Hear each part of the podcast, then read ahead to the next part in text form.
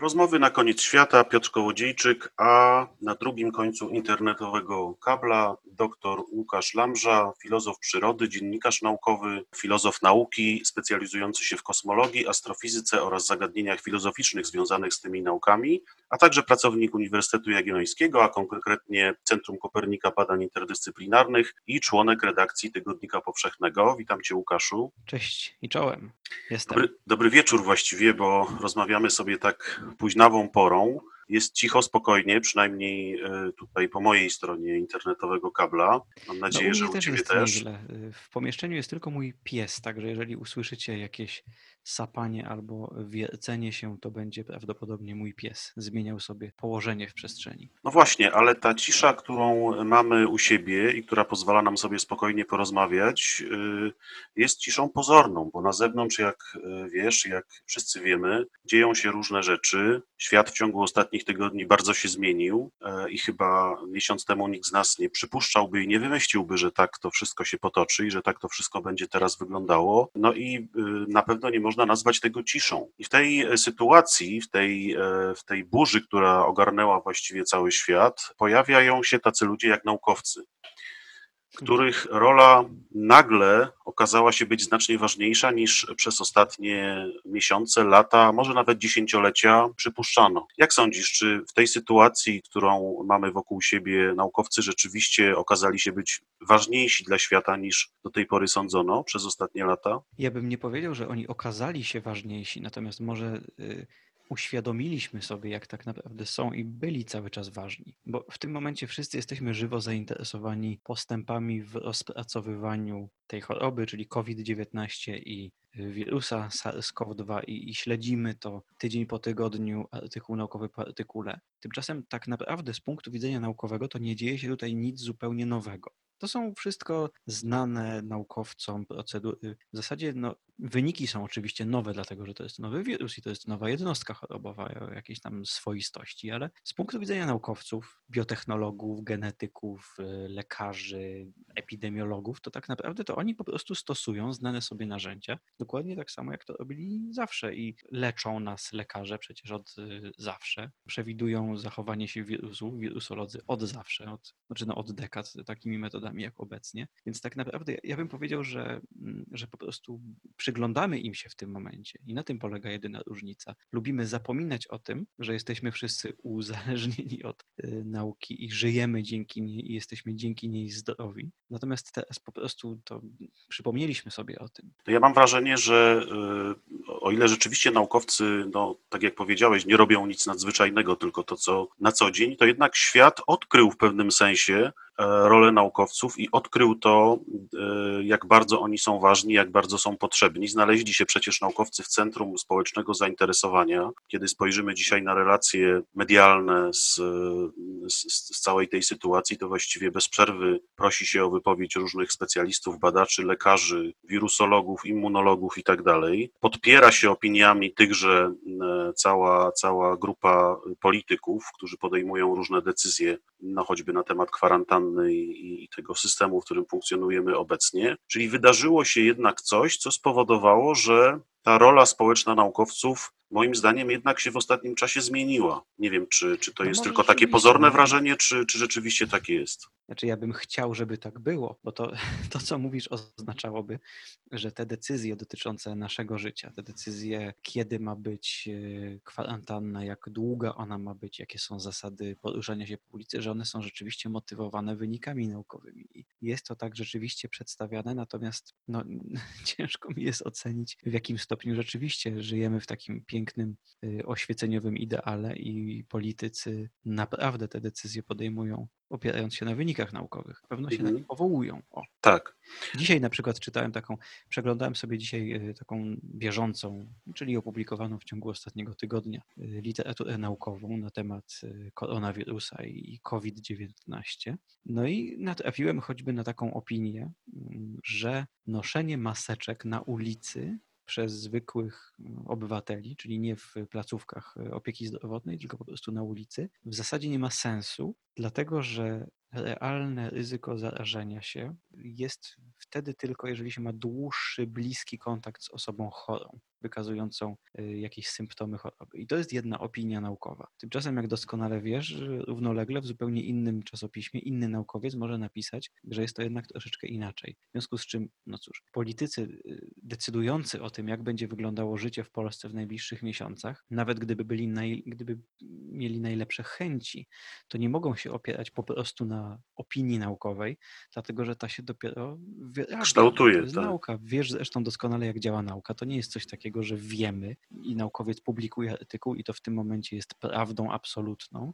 Bo jeden powie tak, jeden powie inaczej, trzeba to sobie poczytać, zapoznawać się z kontrowersjami, więc, no, więc to, też to przełożenie z wyniku naukowego na działanie, ono wcale nie jest y, oczywiste. No właśnie, to jest też bardzo ciekawa obserwacja, którą y, mam w ostatnim czasie, że społeczeństwo zdaje sobie sprawę, albo może na razie jeszcze sobie nie zdaje właściwie sprawy z tego, że w nauce cały czas toczy się dyskusja i że to jest właśnie tak, jak powiedziałeś, pojawiają się często polemiczne teksty, pojawiają się różne opinie różnych naukowców na ten sam temat i wcale nie jest tak, że wszyscy y, uważają, no choćby w tej kwestii maseczek, że to jest właśnie tak, a nie inaczej. E, I dla naukowców to jest oczywiście normalne, normalne zjawisko i naturalne, że ta opinia się gdzieś tam kształtuje w miarę rozwoju badań, dopływu nowych danych, ale dla tak zwanego zwykłego odbiorcy jest to chyba pewna nowość, takie mam wrażenie. No tak, większość ludzi nie, nie wie tak naprawdę, jak działa nauka i takim najbardziej częstym nieporozumieniem jest to, że nauka opiera się na argumencie z autorytetu i, i tak jest wykorzystywana zresztą nauka i tak jest przedstawiana w mediach, czyli profesor taki i taki powiedział, że coś tam i coś tam i coś tam i tak naprawdę wydaje się, że to, co powiedział ów profesor, jest godne zaufania, dlatego że jest profesorem. Zwykle też podaje się zresztą. Profesor taki i taki z Uniwersytetu w Oksfordzie albo z jakiejś tam innej ważnej uczelni w artykule opublikowanym na łamach ważnego czasopisma Nature, Science, Lancet czy coś tam i może to sprawiać wrażenie, że, że my mamy temu wierzyć, dlatego że to jest profesor, dlatego że mm, to jest ważne czasopismo i tak dalej. Tymczasem no, wiadomo, jak jest w rzeczywistości. Y, decydujące ma być to uzasadnienie, ta jego argumentacja. Jeżeli się przyjrzeć temu, co mówi ów profesor w samym swoim artykule naukowym, no to tam zawsze jest jakieś pole do dyskusji, zawsze podaje, jak bardzo jest niepewny tego. Jeżeli jest porządny, jeżeli to jest porządne czasopismo, to zawsze na końcu jest ta sekcja discussions, y, gdzie mamy za i przeciw, gdzie recenzenci wymuszają, żeby odnieść się do jakichś alternatywnych wytłumaczeń. Więc jeżeli wejść w to, co głosi jakiś naukowiec rzeczywiście, czy jacyś naukowcy, to tam zawsze jest to ale. Zawsze jest ale być może, a może coś tak y, nieco inaczej to było w rzeczywistości, a może można by to inaczej wytłumaczyć. I tego się nie podaje. Tego się nie podaje w mediach. Do mediów najczęściej trafia profesor taki, taki noblista jeszcze najlepiej, to już w ogóle jest super, powiedział to i to, i, no i koniec. Tak, i zawsze jest to staranie, żeby to był jasny, konkretny, stuprocentowy przekaz, bez żadnej możliwości dyskusji czy, czy funkcjonowania tak. jakby odmiennej możliwości. No, dosłownie dzisiaj widziałem, to zresztą jest y, już jakiś czas temu się to pojawiło, że któryś tam z naukowców wypowiedział się, że w y, genomie tego nowego koronawirusa jest taki fragment y, łudząco podobny do fragmentu genomu wirusa HIV. No i no, teraz już nie pamiętam, kto to był, ale no, jakaś osoba obdarzona autorytetem, nawet nie wiem, czy właśnie nie jakiś noblista. No i na to jest odpowiedź, no ale no to już było badane w styczniu, w lutym i naukowcy tam opublikowali, że prawdopodobieństwo takiego zbiegu, znaczy no, prawdopodobieństwo takie, czy można nazwać zbiegiem okoliczności, ale prawdopodobieństwo takiej sytuacji jest całkiem spore, nie ma w tym nic niezwykłego. W blisko spokrewnionych koronawirusach też jest taka sekwencja. Natomiast no, każdy sobie oczywiście może zadawać pytania. Mamy jednego naukowca i drugiego naukowca i jest taka pokusa, żeby y, mierzyć tych naukowców ich autorytetem, powagą instytucji, tytułem, czy otrzymali nagrody, czy nie otrzymali nagrody. I to wcale nie jest łatwa sytuacja, dlatego że no, no uczciwie trzeba by zrobić tak, sięgnąć do jednego źródła, sięgnąć do drugiego źródła, przeczytać je ze zrozumieniem i krytycznie i się samemu zastanowić, co tak naprawdę są w stanie zrobić tylko wirusolodzy siedzący w temacie. Więc my jesteśmy do pewnego stopnia bezradni. No, media donoszą oczywiście, że naukowiec ten i ten powiedział to i tamto, ale tak naprawdę co my z tą wiedzą zrobimy, to już jest troszeczkę po naszej stronie. No jest to jeszcze zazwyczaj wiedza fragmentaryczna, czyli jakieś wybrane elementy tego, co ci naukowcy przekazali w swoich pracach Fajnie, że powiedziałeś o tym autorytecie naukowców, bo właśnie miałem y, Cię o to zapytać. Czy uważasz, że w dzisiejszym świecie, szczególnie w tej sytuacji, którą mamy, naukowcy są autorytetem? Czy, y, czy możemy mówić o czymś takim, o takiej sytuacji aktualnie? No i jak uważasz w związku z tym, jeśli, jeśli by się okazało w Twojej opinii, że są autorytetem, to czy powinni raczej uspokajać, czy raczej próbować y, ostrzegać, alarmować, czy, czy raczej tonować te nastroje, które niewątpliwie niewątpliwie w społeczeństwach na całym świecie są podniesione? To jest ciężkie pytanie. Pierwsza połowa jest łatwiejsza, bo wygląda na to, że naukowcy są autorytetem, rzeczywiście. Jeżeli się spotka kogoś, kto jest skłonny przyznać na przykład, że ten i ten naukowiec sprzedał się, że mamy tutaj do czynienia z jakimś nie wiem, lobbyingiem, że ktoś pracuje na zlecenie koncernów farmaceutycznych. Czyli nawet jeżeli natrafiamy na takie sygnały, że ktoś nie ufa naukowcom w tym i tym wypadku, to zwykle się okaże, że on ma swoich innych naukowców, którym ufa. Dalej jest takie bardzo fajne zjawisko, że pseudonauka, że medycyna alternatywna, mm, teorie spiskowe, nawet takie najzupełniej szalone bzdury uwielbiają się przebierać w szaty nauki, w związku z czym yy, nawet yy, te osoby, które jawnie występują przeciwko nauce, same udają, że naukę prowadzą, czyli bardzo lubią terminologię naukową, lubią się, nie wiem, ludzie sprzedający jakieś dziwne lekarstwa, lubią się powoływać na nazwy związków chemicznych. Yy, ludzie sprzedający magiczne kabelki za 20 tysięcy dolarów, oni tam wymyślają sobie jakieś y, procesy fizyczne i laboratoria. Więc ogólnie rzecz biorąc z tego wynika, że nauka jako taka ma świetną markę. Jeżeli, się, jeżeli coś podeprzemy nauką, to jest spora szansa, że ktoś nam uwierzy, więc, więc tak. Poza tym druga sprawa, y, w publikowanych co jakiś czas rankingach zaufania i prestiżu zawodów, profesor wyższej uczelni jest w Polsce gdzieś blisko szczytu, to tam fluktuuje w dół i w górę Natomiast zaufanie i, i taki szacunek dla naukowca jest. Natomiast no, co z tego wynika, to jest zupełnie inna sprawa, no bo tak jak zauważyłeś, zwłaszcza w naszym spolaryzowanym świecie, jedna y, telewizja weźmie sobie jednego naukowca, druga sobie weźmie innego naukowca i bywa, że oni mówią coś, coś zupełnie innego, co, co my z tym wszystkim powinniśmy. No właśnie, ale czy ta, ta cała sytuacja, którą obserwujemy na świecie, nie jest trochę spowodowana właśnie brakiem zaufania do nauki i no tak, takimi zjawiskami, które wydaje mi się, że w ostatnich latach były coraz silniejsze, takiego odrzucenia nauki, negowania E, pewnych, e, no wydawałoby się oczywistych naukowych faktów czy, czy elementów, które już dawno zostały przez naukowców w sposób taki dość konkretny potwierdzone, no w kwestii szczepień chociażby, ale także wielu innych no, faktów. Ale, ale co masz na myśli, że, e, że, epi, że fakt, że mamy do czynienia z pandemią?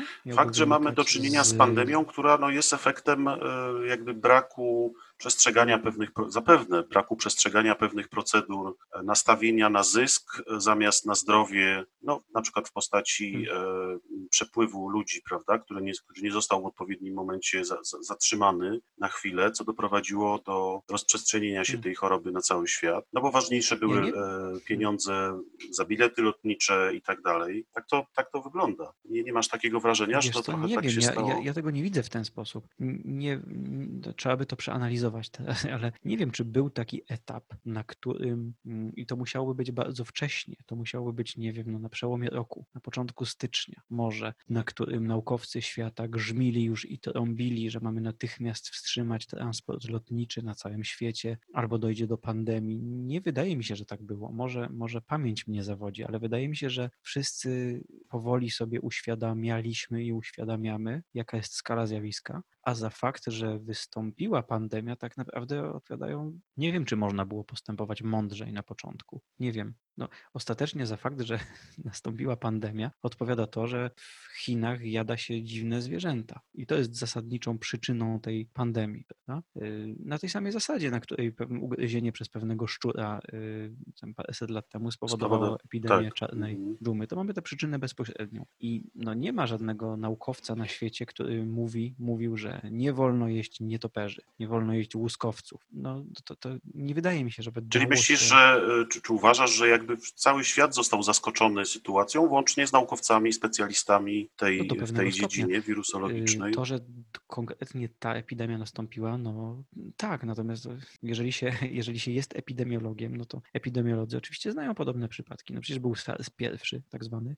Tak. Miał kilka swoich jakichś epidemii, no przecież była dalej zresztą do pewnego stopnia trwa epidemia y, eboli w Afryce Zachodniej, y, był MERS jeszcze wcześniej, było H1N1, no zdarzają się epidemie od czasu do czasu i nie wydaje mi się, aby dało się wymyślić taki sposób postępowania globalnie, żeby do nich nie dochodziło. Bo to, to jest trochę tak jakby zapytać, co robić, żeby nie dochodziło do wypadków samochodowych. No, gdyby wszyscy jeździli 30 na godzinę, może, to wtedy by ich mniej było, ale też by były ofiary śmiertelne. Można by też zapytać, no, czy naukowcy potrafiliby wymyślić jakąś taką receptę na to, żeby nie dochodziło do pandemii? Nie jestem przekonany. Może za cenę jakiegoś absurdalnego ograniczenia wolności ludzkiej. Może dałoby się, ale nie wiem, czy, czy, czy chciałbyś żyć w takim świecie. No nie, oczywiście, że nie, ale myślę, że, że, że, że jednak ponosimy trochę cenę globalizacji i tej łatwości przemieszczania się, otwartości świata. To są zjawiska, których jeszcze kilkadziesiąt lat temu nie było w takim wymiarze, w jakim są teraz. I to nie znaczy oczywiście. Oczywiście, że kilkadziesiąt lat temu taka e, epidemia nie mogłaby się pojawić, ale, ale myślę, że jednak miałaby problemy z rozprzestrzenieniem się w takiej skali, w jakiej stało się to w dzisiejszym świecie, no bo popatrz, w ciągu dwóch, trzech miesięcy doszło do sytuacji, w której nie ma kraju właściwie na świecie, w którym ten wirus by się e, nie pojawił. E, No oczywiście, tylko że, tylko że no pytanie, czy to jest źle, to znaczy no musimy wziąć pod uwagę jakiś rachunek zysków i strat. Jasne, no nie, uwagę, no. tak. Ty i ja korzystamy na przykład z, intensywnie jako, jako naukowcy prowadzący różnego rodzaju badania, jeżdżący na konferencje, korzystamy bardzo intensywnie z faktu, że bardzo łatwo jest dzisiaj dolecieć, y, nie wiem, na Bliski Wschód, gdzie prowadzisz y, wykopki, czy, czy, czy Afryka Północna, czy nie wiem, do Chin. Ja zresztą byłem w Chinach, tak, i korzystałem z tego, że bardzo łatwo jest się tam dostać. Prowadziłem tam zajęcia z filozofii dla chińskich studentów i w pewnym sensie tak, no to, że tam byłem, przyczynia się do, jako, znaczy ja nie, ja nie roznosiłem wirusa, natomiast to jest część tego samego zjawiska, prawda? Czyli gdyby było trudniej się przemieszczać, gdybyśmy w jakiś sposób sztucznie próbowali, nie wiem, udawać, że nie ma takich możliwości, no to wirusy roznosiłyby się wolniej, ale wolniej roznosiłyby się też idee, wolniej byłyby prowadzone badania naukowe. Nie wiem, nie umiem tego zmierzyć, ale mój instynkt i moja intuicja jest ogólnie rzecz biorąc taka, że warto jest zaryzykować. To znaczy,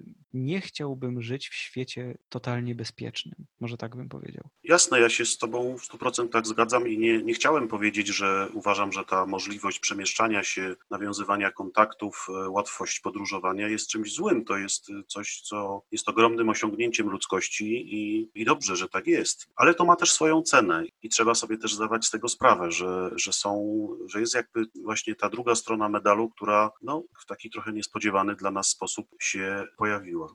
A czy myślisz, Tak, no że. to, jest, to jest Mhm. oczywiście okazja do przemyślenia pewnych rzeczy. Od, Tak.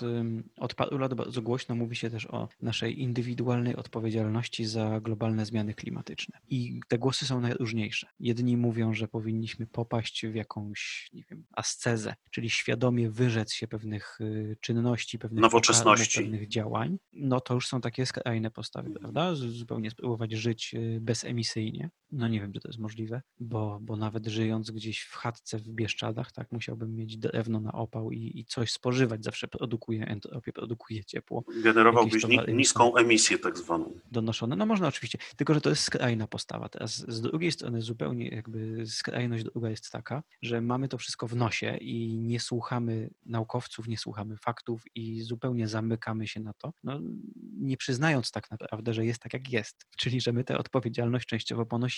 Tylko, że problem polega na tym, że trzeba sobie znaleźć jakiś e, złoty środek i wszyscy mamy tendencję do tego, żeby nasze własne działania uznawać za te, które muszą zostać, a bardzo chętnie oszczędzamy na kimś obcym. I to jest, y, ja się nasłuchałem tego setki razy przy okazji globalnego ocieplenia. Wszyscy mówią, no tak, ale no żyjmy jakoś tak niżej, y, przy mniejszych emisjach, może pewne rzeczy są niekonieczne, czy naprawdę musimy tyle latać, czy musimy na te wakacje kolejne w Egipcie jechać. No, kiedyś brałem udział w takiej debacie na ten temat. Debata miała miejsce w Warszawie i, i zebrało się mnóstwo ludzi, bardzo fajnie się rozmawiało i padł właśnie ten argument, że no ale czy to jest konieczne, czy wszyscy ludzie muszą jeździć na te wakacje do Egiptu? Na co ja zwróciłem uwagę, no ale moment, siedzimy teraz tutaj, ty przyjechałaś z Poznania, ja przyjechałem z Katowic, yy, ty zdaje się przyjechałaś z Gdańska, prawda, tak? Ci państwo wszyscy tu przyjechali, siedzimy, są zapalone światła, pijemy wino, jest miło, świetnie się rozmawia, nadajemy to, no ile my produkujemy teraz dwutlenku węgla, siedząc tutaj rozmawiając, czy to jest konieczne? No i nastąpiło święte oburzenie, no bo przecież my w tym momencie, każdemu się wydaje, Że jego Że potrzeby on- są najważniejsze. Że jego jest ważne. W związku z czym teraz wracamy do tej epidemii. Oczywiście, że gdybyśmy mniej podróżowali, y, gdybyśmy nie korzystali, no dla mnie to jest fascynujące, że, że wybucha epidemia w Wuhan w Chinach i nagle się dowiaduję, że studenci z mojego uniwersytetu są w Wuhan akurat. Y, I, i to, jest, no,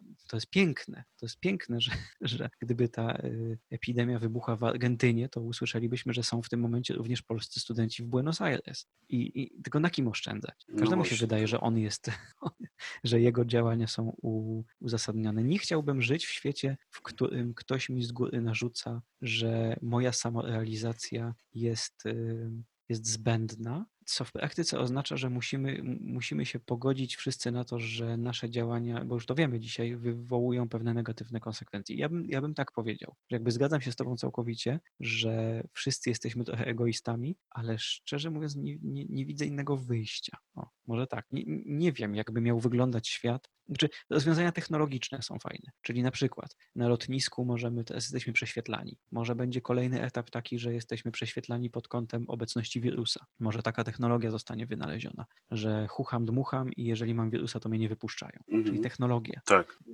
Ocieplanie budynków. Obcinamy emisję w tym momencie. Samochody z lepszymi silnikami. Obcinamy emisję, czyli nie wpływa to na moje życie, tak, tylko prawda, technologia to Dostosowujemy to nasze instrumentarium do, do, do potrzeb i do tych problemów, które są generowane przez pewne nowoczesne, ale trujące na przykład środowisko albo niebezpieczne dla zdrowia rozwiązanie. Tak byś to no widział. No tak, no.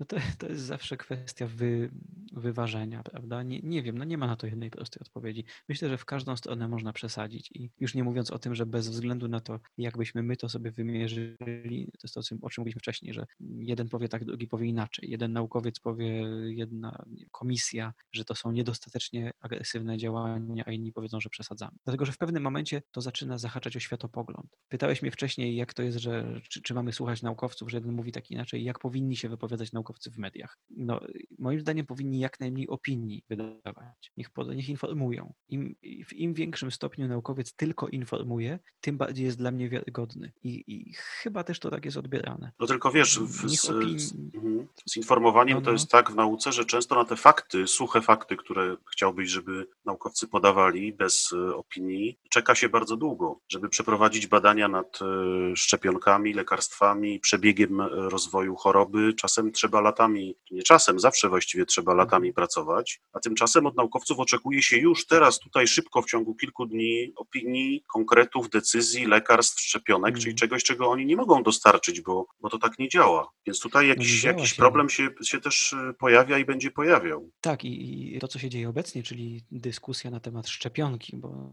nasz rząd się powołał już w tym momencie na to, że, że coś, tam, coś tam jest uzależnione od pojawienia się szczepionki. No to już jest bardzo silny nacisk mm, i to jest, y, to jest niebezpieczne, dlatego że no nie da się szybko wyprodukować bezpiecznego lekarstwa. Jeżeli się przyjrzeć temu, jak wyglądają normalne badania kliniczne, to, to, to, jest, to jest pewien rygor. To są kolejne etapy. Mamy fazę przedkliniczną, potem mamy zerową, pierwszą, drugą, trzecią. Mamy kolejne etapy badań klinicznych. Na każdym kolejnym etapie zawsze dowiadujemy się czegoś nowego. Y, rozwój medycyny następuje w międzyczasie. Najpierw mamy małe próby komórki, mamy myszki, potem kilku ludzi, potem więcej osób, potem mamy dwa tysiące osób. Badamy to statystycznie, to jest udoskonalane. No nie da się tego przyspieszyć, jednocześnie produkując coś bezpiecznego. W związku z czym, jeżeli teraz my nagle będziemy wymagali od naukowców, żeby nam za trzy miesiące dali bezpieczną szczepionkę, no to coś tu jest nie w porządku.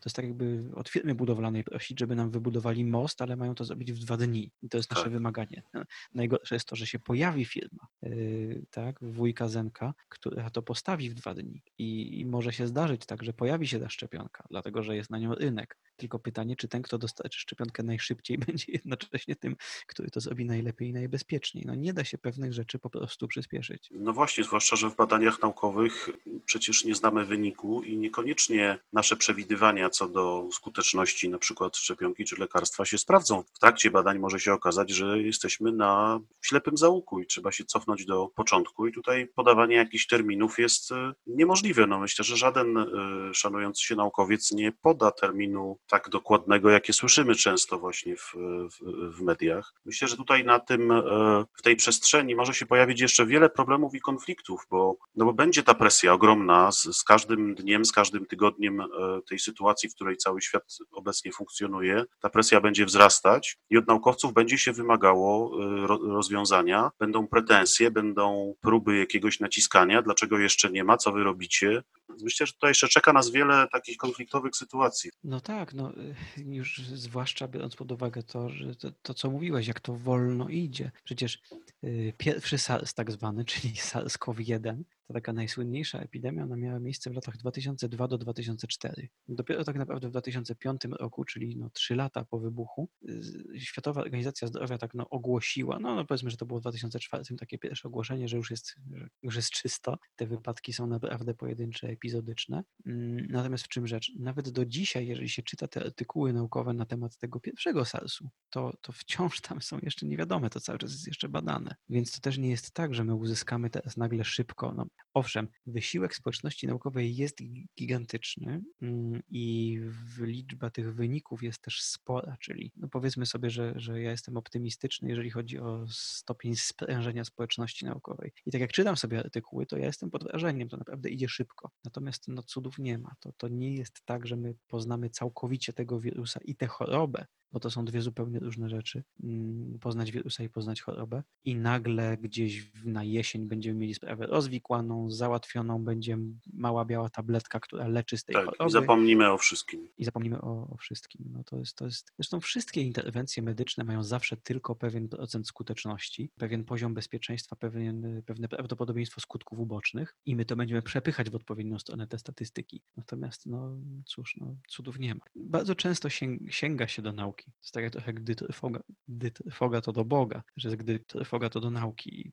Nauka Właśnie, do, do, doskonale tutaj wypłynąłeś, że tak powiem, na, na temat, o który chciałem Cię zapytać. Czy w tej sytuacji, którą, którą mamy, czy, albo po tej sytuacji, jeśli ona za jakiś czas do, będzie dobiegać końca, nastąpi jakiś taki zwrot w kierunku nauki, to znaczy zostanie doceniona ta, ta społeczna rola naukowców i e, będziemy obserwować jakieś zwiększenie tego zaufania do naukowców, które się też będzie przekładać na przykład na zwiększenie finansowania, na zwiększenie roli naukowców w różnego rodzaju opracowaniach, y, zwiększenie tego pola debaty publicznej, w którym naukowcy się pojawiają. Dość rzadko to się w gruncie rzeczy dzieje. Głównie pojawiają się w debacie publicznej specjaliści od polityki, y, politolodzy, socjolodzy i tak dalej, ale y, a, a naukowcy innych specjalności już znacznie rzadziej, już raczej jako rozrywka najczęściej, a nie jako ludzie, których się zaprasza po to, żeby ich posłuchać naprawdę. Czy to się zmieni po tym wszystkim? Jak sądzisz? No byłoby pięknie.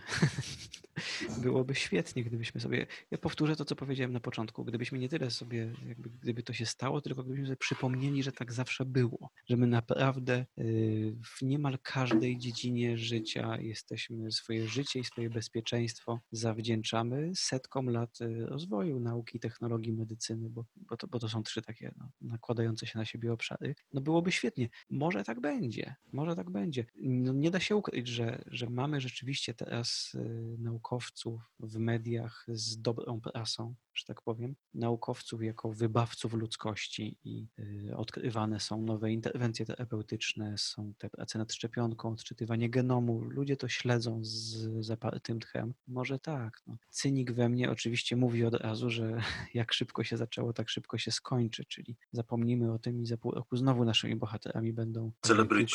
Tak, także no nie wiem, czy, czy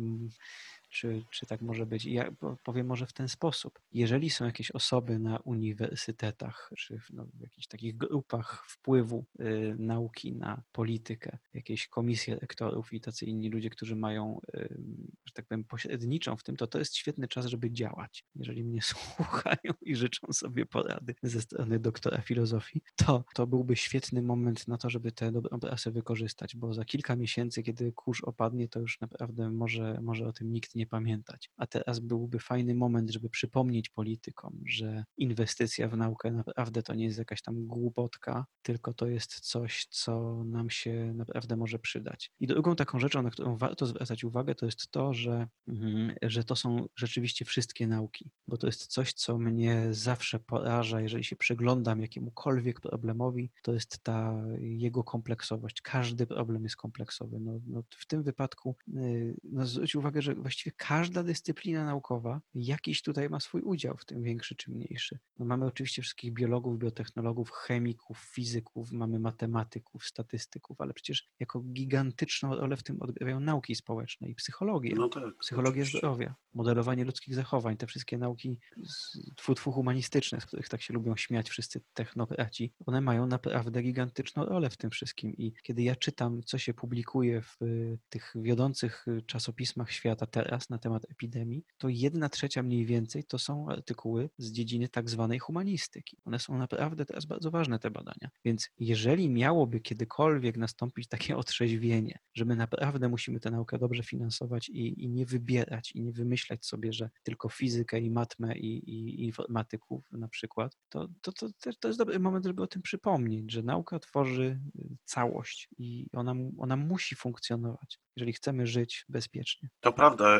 Ja też to zauważyłem nawet w takiej, w takich dyscyplinach mi bliskich, które wydają się pozornie być zupełnie niezwiązanymi z tą całą sytuacją, jak archeologia, ochrona zabytków, ochrona dziedzictwa kulturowego. Też pojawia się cały szereg bardzo ciekawych opracowań dotyczących wpływu tej sytuacji, którą mamy dzisiaj na, no chociażby na, na ochronę zabytków, czyli coś, co może z punktu widzenia sytuacji medycznej, zagrożenia życia ludzkiego, no nie jest problemem kluczowym oczywiście, ale w tym momencie, ale jest też jakimś elementem tego skomplikowanego mechanizmu, którym taka epidemia czy pandemia jest. Zresztą tacy badacze jak właśnie archeolodzy, historycy dostarczają także ogromnej ilości wiedzy na temat przeszłych wydarzeń tego typu, często sprzed setek lub nawet tysięcy lat, bo przecież epidemie o znacznie tragiczniejszym wymiarze do, do, dosięgały już ludzkość y, wcześniej i, i to też jest jakiś, jakiś element tego całego skomplikowanego mechanizmu. No Choć może nie tak istotny jak oczywiście badania medyczne, czy, czy te to jest- związane z lekarstwami i szczepionkami. Wiesz co, ale to, takie, to jest takie właśnie myślenie no, istotne. Oczywiście, że tak, że na pierwszej linii frontu są w tym momencie medycy,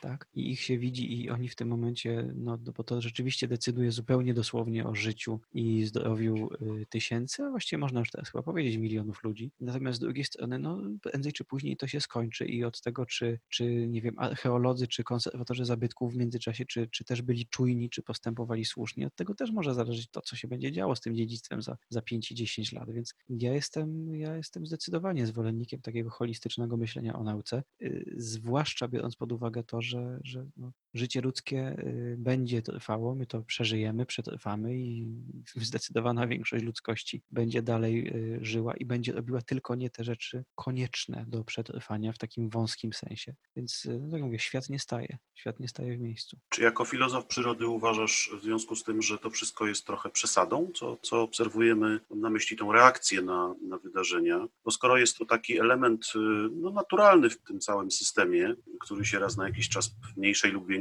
skali pojawia, to może trzeba do tego podejść trochę spokojniej, nie podejmować takich rygorystycznych działań, takiego całkowitego lockdownu światowego. Jakbyś na to z- od tej strony spojrzał? Nie wiem, czy jako, jeżeli jestem wywołany jako filozof przyrody, y, czy, czy miałbym coś do powiedzenia, ale nie, ja nie jestem, bo to, to w ogóle jako filozof, to już zależy od światopoglądu. Gdybym był stoikiem z natury, z sympatii filozoficznych, to pewnie bym tak uważał, ale ja nie jestem. I absolutnie ni, nigdy w życiu bym nie powiedział, że cokolwiek jest przesadzone. To jest szczera, autentyczna, spontaniczna reakcja ludzkości na to, co się dzieje. I powiedzieć, że to jest przesadzone, to jak wymierzyć policzek naturze ludzkiej. Ja, ja kocham naturę ludzką i nie, nie powiedziałbym nigdy czegoś takiego. Y, Jest to interesujące oczywiście i jest y, pięknie patrzeć na człowieka, już takiego przez duże C, na ludzkość w różnych warunkach. Nie, nie chcę tutaj brzmieć, jakbym lekceważył cierpienie ludzkie, które temu towarzyszy, ale no tak czy inaczej, człowieka, zresztą samego siebie też poznaje się w różnych warunkach, również pod ciśnieniem i pod naciskiem. I to, jak na to reagujemy, to jest, to jest,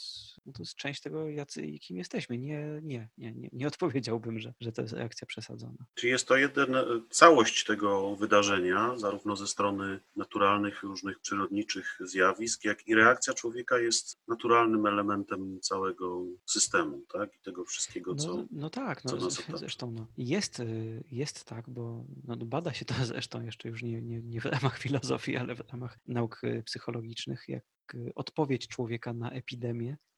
Tak, to jest część układu odpornościowego gatunku w pewnym sensie, czyli jeżeli ludzie się zaczynają niepokoić, zaczynają być lękliwi, zaczynają unikać innych osób, no to to jest tak naprawdę część reakcji odpornościowej gatunku na, na patogen. Chowanie się po domach swoich i unikanie zgromadzeń ludzkich, czy wymuszone instytucjonalnie, czy spontaniczne. A dzisiaj to już jest w dużym stopniu spontaniczne. To jest też reakcja zdrowa tak naprawdę. To działa na korzyść zdrowia publicznego. Wywołam cię w takim razie teraz nie jako filozofa, ale jako członka redakcji Tygodnika Powszechnego, czyli pisma katolickiego. Jak do tego wszystkiego ma się religia? Nie masz wrażenia, że gdzieś e, religia trochę jakby zniknęła albo została przysłonięta tym wszystkim? Pytam dlatego, że rozmawiałem ostatnio z mhm. kilkoma osobami, które zajmują się przeszłością i opowiadały o epidemiach w starożytności, w średniowieczu i tam bardzo często w tym momencie, kiedy tego typu zjawiska się pojawiały, następowała ucieczka do, do religii, ucieczka do różnego rodzaju rytuałów, ucieczka do, do wierzeń. No, tak jak powiedziałeś, jak trwoga, to, to do Boga w tym wymiarze religijnym, tym razem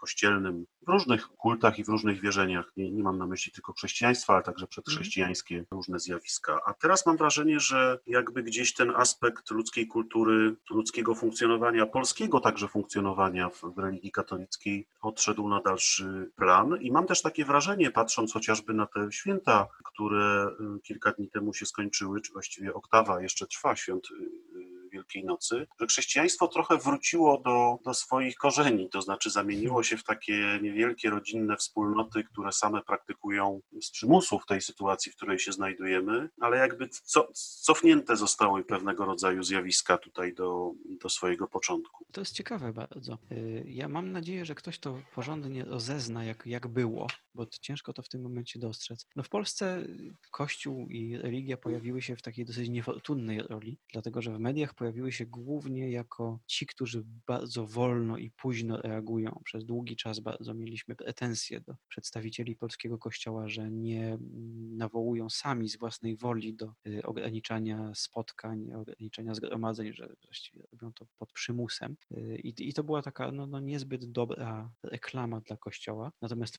to, co się wydarzyło później i to, co, co trwa obecnie, no to to jest no, interesująca nowa sytuacja, bo to jest wymuszone y, odgórnie ograniczenie podstawowej formy religijności w Polsce, przynajmniej publicznej, jaką jest msza y, niedzielna. W związku z czym, no, no, no, ja bym powiedział to dokładnie to samo, jak ty powiedziałeś, że to wymusiło powrót do religijności domowej. Tylko pytanie teraz brzmi, czy to się udało. Czyli gdyby się dowiedzieć, jak ludzie przeżywali Wielkanoc, choćby, y, to zbadać. No to już należy do socjologów, socjologów religii w tym momencie. Ja bym się bardzo chętnie dowiedział, czy to zaowocowało na przykład pogłębionym przeżyciem tej Wielkanocy. Dlatego, że jeżeli nie mamy całej tej otoczki rytualnej, instytucjonalnej, to, to odpada nam bardzo taki no, uspokajający i bardzo spłycający aspekt religijny, jakim jest właśnie rytualizm. Jeżeli, jeżeli nie mogę po prostu przelać mojej religijności w to, że pójdę, poświęcę ten koszyczek, to, to znika, znika tak naprawdę naprawdę, znaczy pytanie, czy ten instynkt religijny, czy on przelał się naprawdę w jakieś formy wsobne, bo to no by było właśnie, interesujące tak. zjawisko, prawda? Nie wiem, y, bardzo chętnie bym się dowiedział, czy, czy ludzie zamknięci na y, niedzielę, no, no, no,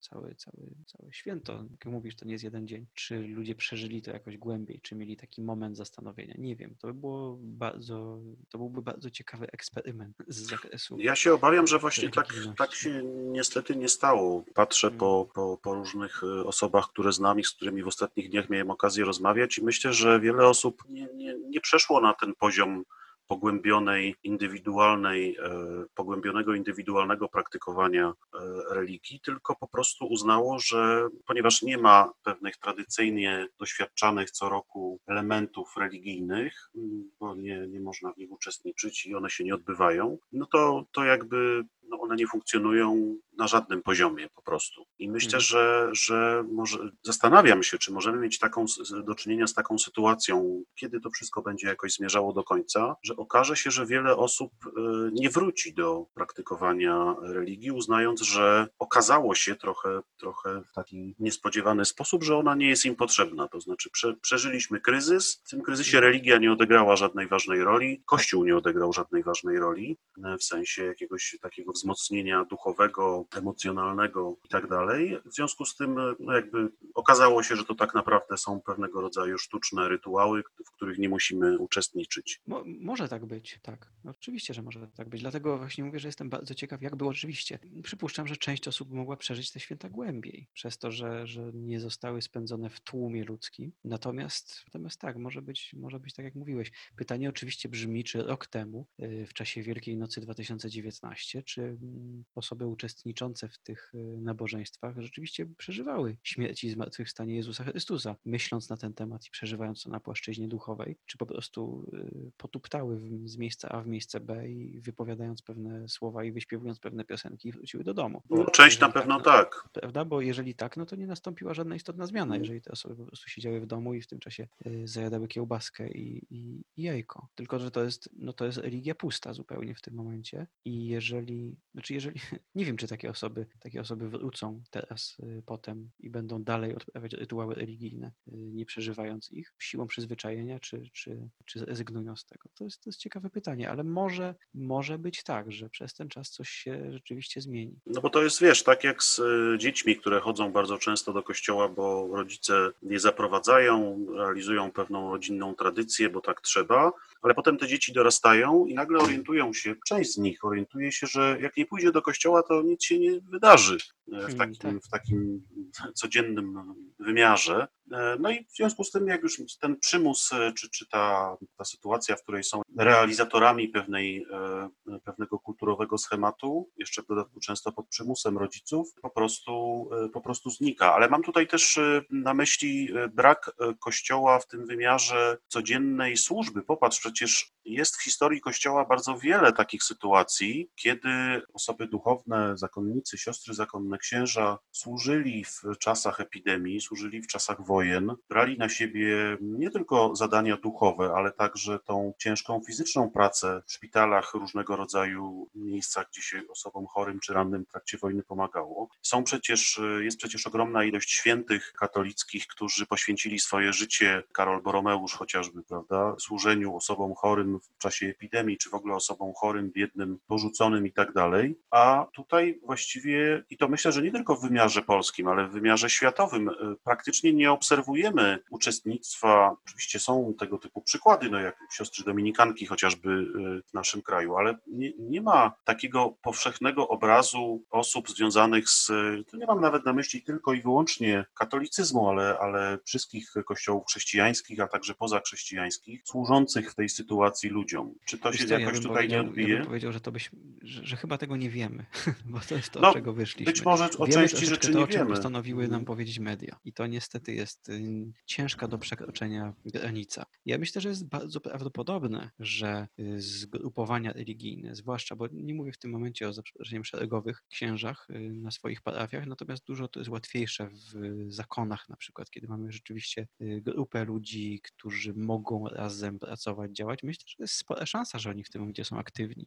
i działają. Natomiast czy na przykład można by ich spotkać w szpitalach? To jest zupełnie inne pytanie, bo dużo łatwiej to byłoby zrobić 500 lat temu, kiedy każdy mógł wejść do szpitala i pomagać.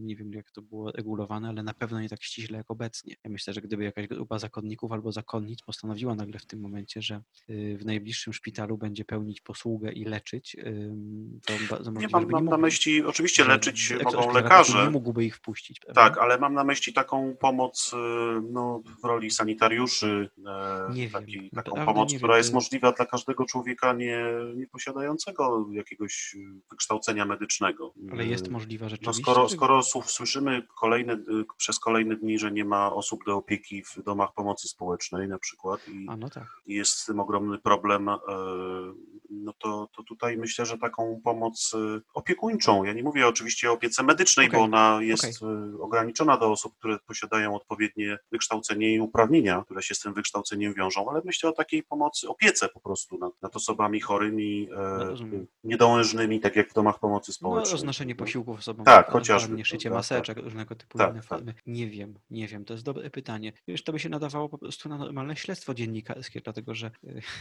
te przypadki, które gdzieś tam ktoś się znajdzie w obiektywie aparatu i jakiś dziennikarz postanowi to upublicznić, to może o nich słyszeliśmy, ale można by tak zrobić, wybrać na chybił trafił po prostu 10 polskich y, zakonów i, się, i zadzwonić i zapytać, co robią. To jest, wiesz, to jest normalna, normalne zadanie dziennikarskie, którego ktoś mógłby się podjąć. A wróćmy jeszcze na chwilę do tej, e, do tej warstwy filozoficznej, którą porzuciliśmy kilka minut temu. Gdybyśmy spróbowali popatrzeć na te zjawiska, czy gdybyś ty właściwie mógł, bym cię mógł prosić, żebyś popatrzył na te zjawiska od strony filozoficznej jako na pewien proces e, niszczenia świata, czy elementów tego świata. Czy on może być jednocześnie, czy możemy pomyśleć o tym, o tym co się dzieje, jako równocześnie o procesie tworzenia pewnych rzeczy, kreowania czegoś nowego, czy tylko jest w tej, tak. w tej, w tej, w tej warstwie epidemicznej taka destrukcja na różnych płaszczyznach, no, od tej fizycznej, biologicznej po, nie wiem, psychologiczną, religijną właśnie i tak dalej. Mhm.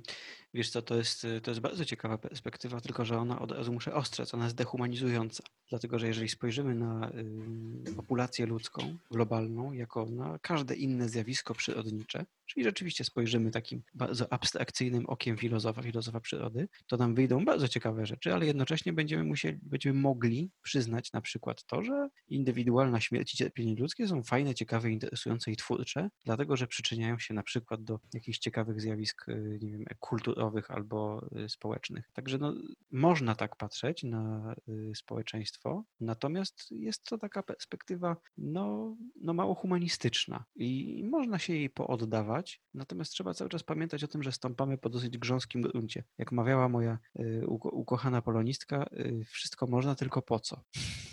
I y, zdarza mi się tak bawić filozoficznie i w takich sytuacjach dochodzę do wniosku, że absolutnie każdy proces destrukcyjny we wszechświecie zawsze ma jakąś nóżkę kreacji Y, natomiast coraz częściej też się zastanawiam, czy, czy nie jest to, no jeżeli się to zastosuje do rzeczywistości ludzkiej, to czy nie jest to po prostu tylko taką prowokacyjną zabawą intelektualną. Wiesz, był taki bardzo fajny filozof Herbert Spencer. On był wielkim miłośnikiem teorii ewolucji i stworzył taką genialną syntezę I on się posługiwał podobnym kluczem, w którym organizm globalnego społeczeństwa traktował tak samo jak e, organizm pojedynczego człowieka, a ten z kolei tak samo jak ciało, planety, nie wiem, kontynent, wulkan i tak dalej. I dochodził do bardzo ciekawych wniosków, na przykład do takiego, że jeżeli w ciele pojawi się e, nowotwór, to jest to w pewnym sensie postęp, dlatego że pojawiły się nowe rodzaje tkanek i to jest bardziej złożony organizm, a więc bardziej interesujący. A więc, ponieważ jego zdaniem wszechświat rozwija się wtedy, jeżeli pojawiają się w nim nowe rzeczy, jest bardziej interesujący i to jest postęp postęp,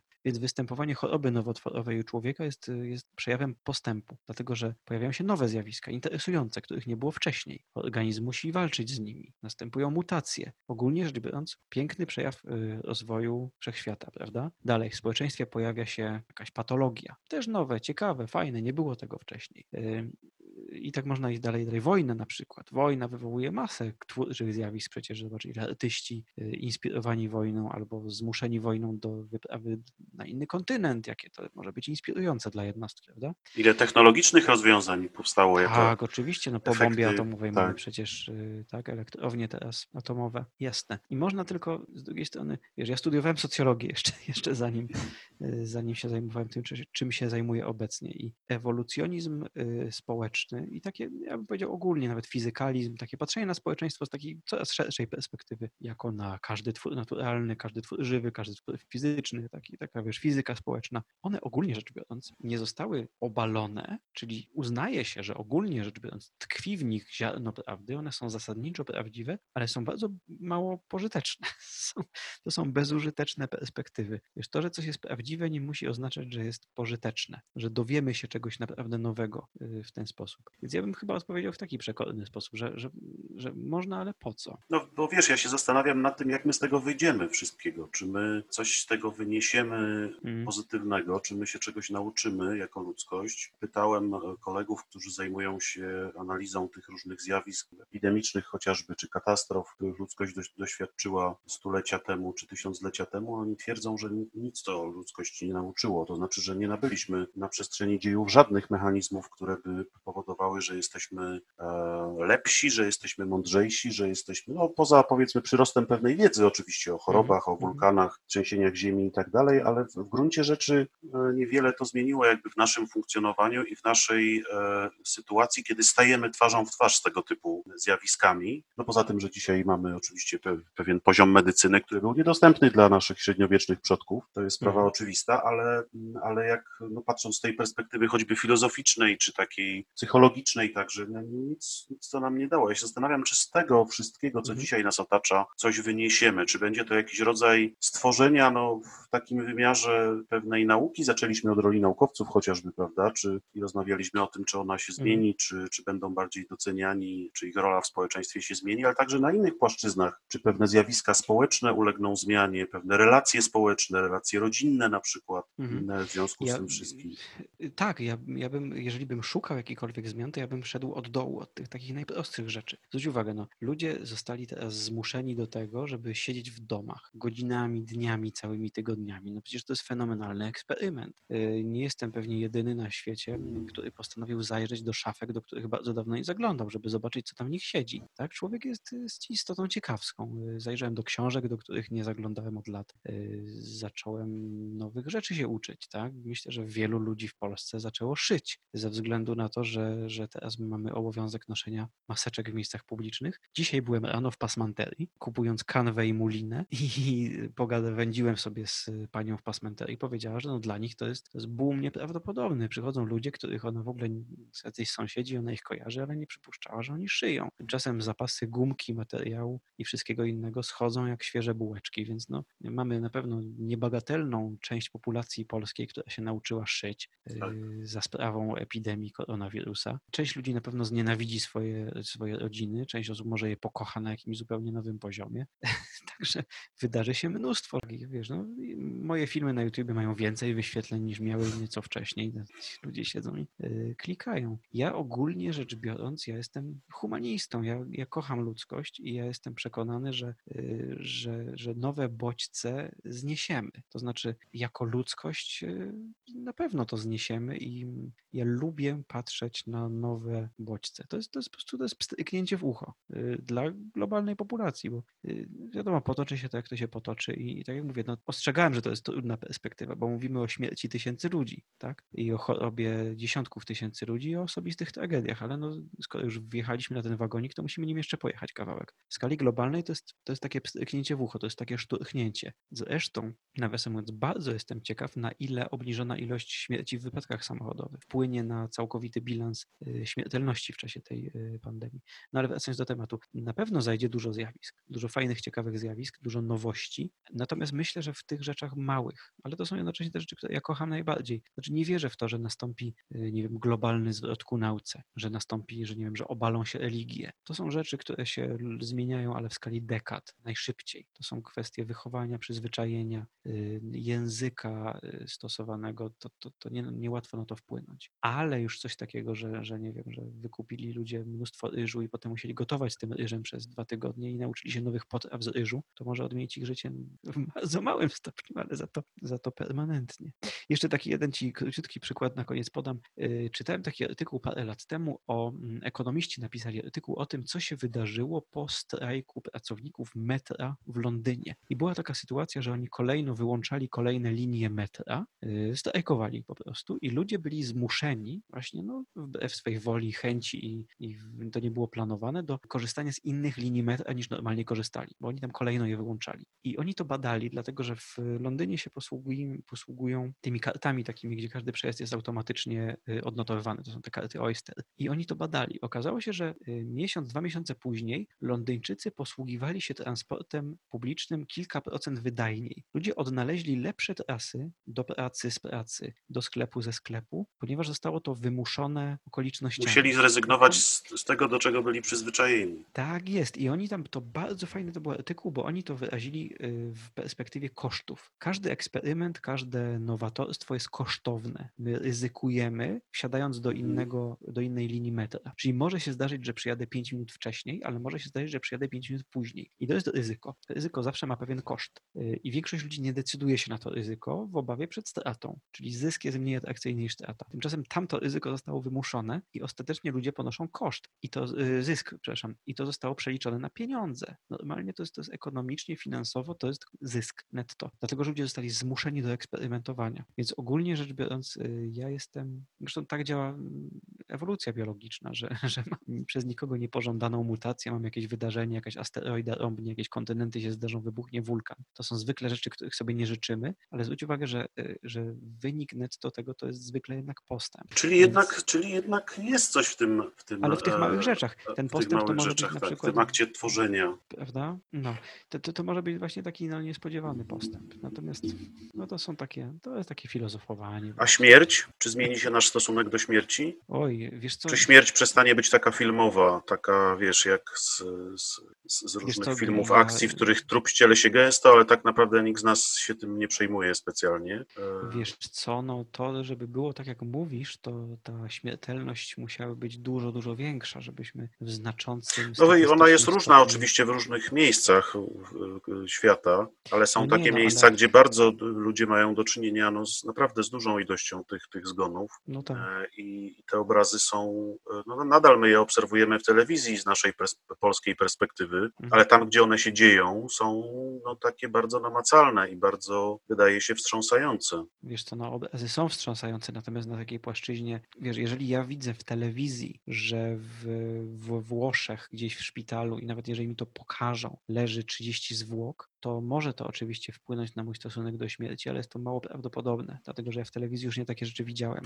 No właśnie, bo... Uwagę, bo... że w telewizji mm. widzieliśmy już wszystko, już wszyscy tak. widzieliśmy ludzi wyskakujących z World Trade Center tak. i frunących i nie wiem, czy zmieniło to nasz stosunek do śmierci. Żeby zmieniło, to musiałoby to być y, ludzie, którzy, musieliby to być ludzie, których znamy, a wiesz, odpukać tfu, niemalowane. Nie wygląda na to, żeby znacząca statystycznie część umierających obecnie ludzi umierała z powodu COVID-19. No nie wygląda na to. Tak.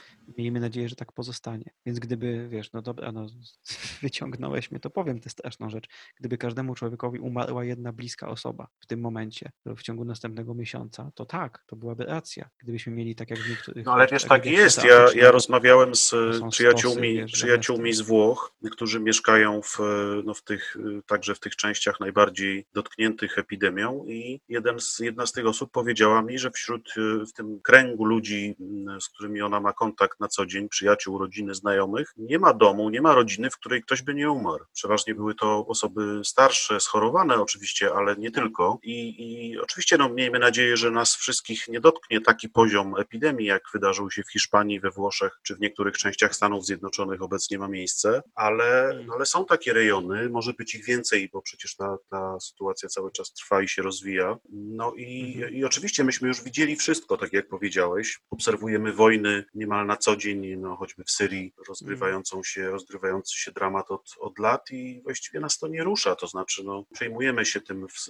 w jakimś większym stopniu, chociaż ta śmierć jest y, straszna, codzienna, dotyczy wszystkich, y, od dzieci po osoby starsze, no i zastanawiam się, czy, czy, czy teraz coś się zmieni, czy to właśnie jest tak, jak mówisz, że, że dopiero kiedy nas dotknie, dotknęłoby coś takiego osobiście, każdego z nas, to może byśmy się nad tym zastanowili. Wiesz co, no, no tak, jeżeli, jeżeli mówisz mówisz o takim przypadku, że, że kogoś rzeczywiście dotknęło to y, osobiście, no to oczywiście, że tak. Natomiast, no, wiesz co, teraz patrzę sobie nawet wiesz, na te najświeższe dane. Łącznie dotychczas we Włoszech zmarło na COVID-19 23 tysiące osób. Mhm. Włochy to jest, to jest kraj mniej więcej wielkości Polski ludnościowo plus minus. W Polsce z tego co kojarzę, to tak gdzieś, nie wiem, pół miliona osób rocznie chyba umiera, no paręset tysięcy, czyli no, no wiesz, no... Oczywiście nie, skala jest... Statystycznie, tak. to wiesz, to nie jest mhm. też tak, że ludzie teraz padają jak muchy. Może tam rzeczywiście wiesz, w epicentrum była jakaś nieszczęśliwa zgęstka, ktoś znał na przykład bardzo dużo osób starszych. To tak, no na poziomie indywidualnym oczywiście, no ale z drugiej strony zawsze, kiedy ktoś umiera bliski, to jest to jakiś, y, no coś się dzieje, tak? Coś tam, coś tam się w tej, mm, coś tam się w tej głowie dzieje. Natomiast nie, nie, nie wydaje mi się, żeby to jeszcze była tego typu sytuacja, w której możemy mówić o jakimś globalnym, globalnej odmianie patrzenia na śmierć. Wiesz, czytałem ostatnio, y, zresztą po rozmowie z tobą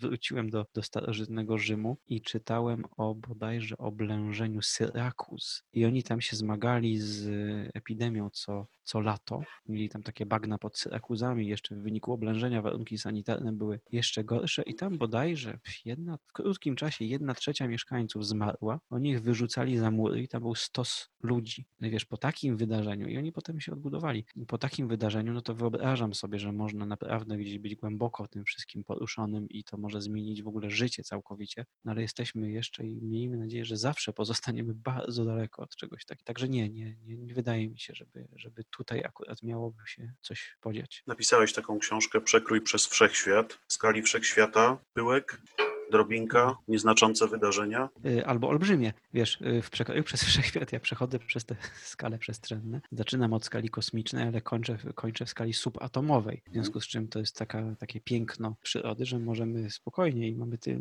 jesteśmy tak samo uprawnieni i uzasadnieni. Możemy spojrzeć na człowieka jako na nic nieznaczący pyłek, albo jako na giganta. Po prostu no, fenomenalnej wielkości, niewyobrażalnie gigantycznego stwora żyjącego praktycznie wiecznie. Tak w każdym razie prezentuje się człowiek z punktu widzenia pojedynczego elektronu. Więc tylko zależy od humoru, jaki masz tego dnia. Czy masz ochotę spojrzeć na siebie jako na nic nieznaczący pyłek, czy jak na gigantycznego olbrzyma mieszczącego w sobie całe kosmosy, które przemijają, rodzą się gdzieś tam w czubku twojego palca. Yy, wiesz, rodzą się cywilizacje, umierają, giną i na, wiesz, dochodzi do bitw skali Odysei. Także to wiesz, jak nauka, nauka ci dostarczy materiału i do jednej, i do drugiej fantazji, a to tylko od ciebie zależy, na co masz klimat. Bardzo optymistycznie brzmisz, muszę powiedzieć, i bardzo się z tego cieszę, bo właściwie z, z większości Twoich e, opinii, wypowiedzi wy, wynikają takie dość pozytywne obserwacje różnego typu. Patrzysz z, z, z optymizmem w przyszłość. No tak. I ze tak, spokojem. Oczywiście. Patrzę wiesz, no, w szczegółowych, konkretnych przypadkach czasami jestem zatroskany, tak? Samochód mi się zepsuł, jestem teraz unieruchomiony, więc patrzę oczywiście z pewnym niepokojem tutaj na to, co się wydarzy. Jeżeli ktoś w mojej rodzinie choruje, no to jestem zaniepokojony, co się będzie dalej działo. Y, na razie, wiesz, nie dotknęła mnie żadna jakaś tfu, tfu, tragedia osobista w związku z, z epidemią koronawirusa. Również te y, statystyki wyglądają naprawdę nieźle. Nie, nie, na razie nie czuję y, takiego wewnętrznego jakiegoś powodu do tego, aby popadać w czarną rozpacz. Trochę jesteś jednak chyba stoikiem. Wiesz co, nie wiem. W sensie może takiego, takiego usposobienia i podejścia do tej rzeczywistości może, nie, otaczającej tak, nas. Wiesz, filozoficznie to ja stoikiem nie jestem. To, staram się być stoikiem w pewnych sytuacjach, ale może jest mi potrzebny silniejszy bodziec po prostu, wiesz, nie, nie wydaje mi się na razie, żeby... Nie prowokuj wszechświata. To, no właśnie, prawda? To są ciężkie tematy wszystko. Nie wydaje mi się na razie, żeby był powód do jakiegoś zasadniczego pesymizmu. No jakby, no wiem, że teraz modne jest mówienie y, smutno i tragicznie, no ale no za parę miesięcy, nie wiem ile to jest parę miesięcy, może to się rozciągnie nawet do kilkunastu, kto wie. Będzie po wszystkim, będzie pozamiatane, no dojdzie w międzyczasie oczywiście do tragedii ludzkich i, i nie mam zamiaru ich bagatelizować, ale z drugiej strony no codziennie dochodzi do tragedii ludzkich i mm, na razie póki co w czysto statystycznym sensie koronawirus nie przyniósł jakoś znacząco dużo tragedii ludzkich, mm, w związku z czym naprawdę nie wydaje mi się, żeby w tym momencie był jakiś powód do wyrywania sobie włosów z głowy. No nie jest to przyjemne to, co się dzieje obecnie, natomiast z drugiej strony, no nie wszystko, co się w ogóle dzieje na świecie jest przyjemne. No nie, nie, jest to, Jasne. Nie jest to powód do A nie tego, masz takiego wrażenia, smucić, nie masz takiego wrażenia, tak podsumowując to wszystko, o czym mówiliśmy i zmierzając ku, ku zakończeniu naszej rozmowy, że patrząc tak w skali świata i odnosząc się także trochę do przeszłości człowieka i do różnych wydarzeń, które miały w tej przeszłości miejsce, że w gruncie rzeczy jesteśmy spokojni jako ludzie i przechodzimy przez to wszystko dość spokojnie. Nie ma właściwie żadnych niepokojów jakichś społecznych, nie ma jakichś takich wydarzeń o takim e, no, apokaliptycznym charakterze, jakichś, wiesz, zbiorowych samobójstw wirtualnych albo, albo tego typu zjawisk. Tak, jesteśmy Jakoś tak spokojni spokojnie to płynie. Nie mówię oczywiście o tych wydarzeniach medycznych e, Mhm. i tragediach ludzkich, tylko w sensie takiego społecznego spokoju we wszystkich właściwie krajach, które obserwujemy no, w Tak, mediach. y, zdecydowanie tak. I y, w mediach jest dużo niepokoju, jest straszenie, są te głosy najbardziej tragiczne, są lekarze wieszczący rzeczy najgorsze. Zresztą my, kiedy się spotykamy ze sobą i plotkujemy, to wszyscy lubimy oczywiście narzekać i opowiadać o niesamowitych tragediach, ale jak się tak chodzi mm, po prostu z dnia na dzień, spotyka się ludzi, mm, wchodzę do sklepu, kupuję bułkę, pogadam sobie chwileczkę z panią, pożartuję, dzisiaj w Pasmanterii zjadłem jedną panią, przejadę sobie kawałek na rowerze, ludzie chodzą, spacerują, bawią się z dziećmi. Ja myślę, że my nie doceniamy sami siebie. O, ten szum w tle to właśnie pies zmienił pozycję z plecnej na boczną. Ja myślę, że my trochę nie doceniamy ludzkości. Y, Ja y, myślę, że jesteśmy dużo twardsi niż nam się wydaje, dużo bardziej y, skłonni do zmiany stylu życia, dużo bardziej wytrzymali, dużo bardziej elastyczni, dużo bardziej dzielni niż nam się wydaje. Zwróć uwagę, no, znasz historię znacznie lepiej ode mnie, zwróć uwagę, przez co przeszliśmy jako gatunek w ciągu ostatnich 200 tysięcy lat. Przecież no, nie było 50 takich lat, żeby nie było jakiejś epidemii, zarazy, tragedii, wojny i nie wiadomo czego jeszcze. I, i daliśmy radę. Tak? Jesteśmy tutaj, jest nas więcej, jesteśmy zdrowsi niż kiedykolwiek, żyjemy dłużej niż kiedykolwiek, y, jesteśmy majętniejsi niż kiedykolwiek, lepiej wykształceni, lepiej zorientowani, mamy globalną komunikację. Ludzkość rozwija się fenomenalnie. Żyjemy w pięknych czasach i wydaje mi się, że, że to jednak przepaja y, nastroje codzienne. Naprawdę, zresztą po, pokazują to też dane statystyczne, nie chcę ich fetyszyzować, ale one to naprawdę pokazują. Większość ludzi jest zadowolona z życia. Bardzo niepo, niepoprawne polityczne stwierdzenie, bo tak jak mówię, my uwielbiamy narzekać i czarno widzieć, ale naprawdę większość ludzi jest zadowolona z życia, jeżeli ich popytać, jeżeli przeprowadzić badania socjologiczne, ale też w ogóle jeżeli się rozejrzeć, jeżeli się przejść po ulicy, poplotkować sobie troszeczkę z panią w sklepie przy okazji krojenia wędliny, to y, z sąsiadami i tak dalej, to naprawdę jestem, ten, ten mój spokój i optymizm, one nie są tylko moje. Naprawdę l- ludzie są w przeważającej większości spokojni, zadowoleni, sobie poradzą. My sobie wszyscy z tym naprawdę poradzimy. Bardzo pięknie to podsumowałeś, zupełnie wbrew naszej polskiej tradycji narzekania i e, szukania właśnie tych najczarniejszych scenariuszy. Ale ja E, myślę, że to jest tylko publicznie, bo to jest taki sport narodowy. Ja też przecież jak ja się spotykam ze znajomymi, to musimy zrobić rundę zrzędzenia i narzekania na początek. Ale ja doskonale wiem, że to jest grupa bardzo szczęśliwych i zadowolonych z życia ludzi. Ja myślę, że jeżeli poskrobać troszeczkę, to to jest takie troszeczkę rytualne. To jest takie nasze rytualne narzekanie. Nasz naród jak lawa, Z wierzchu taka trochę drapiąca i Tak. złośliwa. lecz wewnętrznego ognia i sto lat nie wyziębi. Nie wyziębi, prawda? Mm, Tak, tak, tak, nie tylko polski naród. Ja myślę naprawdę, że bardzo lubimy nie doceniać ludzkości. Wieszczymy jakieś nieprawdopodobne katastrofy, ale przecież oczywiście, że sobie z tym poradzimy. No Jak nie my, to kto? No właśnie. Bardzo Ci dziękuję za tą e, rozmowę i za tą ogromną dozę optymizmu, którą wlałeś w moje serce i, i mam nadzieję także w serca naszych słuchaczy. Życzę zdrowia, no i żeby nam wszystkim nie zabrakło tego, co najważniejsze, czyli papieru toaletowego i makaronu, bo w dzisiejszych czasach to są, jak się okazało, artykuły podstawowej i pierwszej e, potrzeby. Już są E, w sklepach, spokojnie. tak.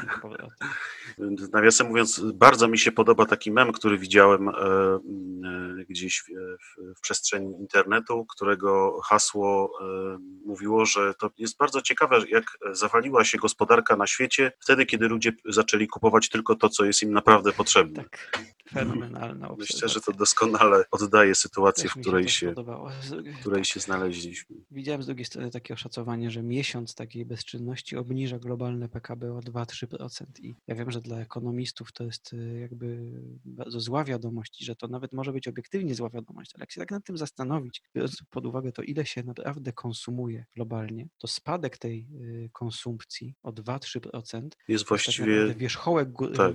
tego, co powinno zostać zredukowane. Mhm. Natomiast no, nie wiem, jakby to wpłynęło na globalną gospodarkę, również i moje życie, więc nie chcemy drykować. Myślę, że wiele bardzo ciekawych obserwacji na różnych płaszczyznach będzie można poczynić po, tej, po, tej, po tym lockdownie, po tej sytuacji, w której Tak. się wszyscy znaleźliśmy i wiele się możemy nauczyć na temat e, naszego funkcjonowania w, i choćby konsumpcji, która tutaj też będzie podlegała pewnym zmianom. To jest bardzo ciekawe. Bardzo Ci dziękuję jeszcze raz. E, Życzę zdrowia dla Ciebie i Twojej rodziny. No i do usłyszenia, do zobaczenia, mam nadzieję. Jasne. A jeżeli jeszcze y, zechcesz i chcesz słuchaczom tutaj trochę mojego spokoju, to pies pięknie posapuje. Ja na koniec przyłożę, mam dosyć dobry mikrofon, może uda się nagrać troszeczkę dźwięków y, śpiącego kundla. Dobrze, to Y, będzie taki uspokajający Element nie, ale- uspokajający na koniec naszej, naszej rozmowy. Jeżeli nie, to się wytnie, ale spróbujemy, może go nie zaniepokoję. Niech to Państwo poczują razem ze mną, jak brzmi prawdziwy spokój. Dzięki i dobranoc. A teraz robimy eksperyment foniczny.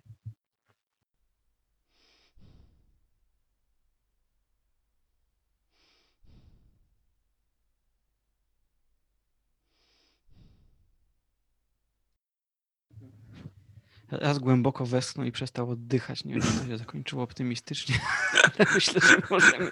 Ale westchnięcie psa chyba nagrało się nieźle. Nagrało się, tak. Bardzo się dziękujemy zapętli. jeszcze raz. Dzięki.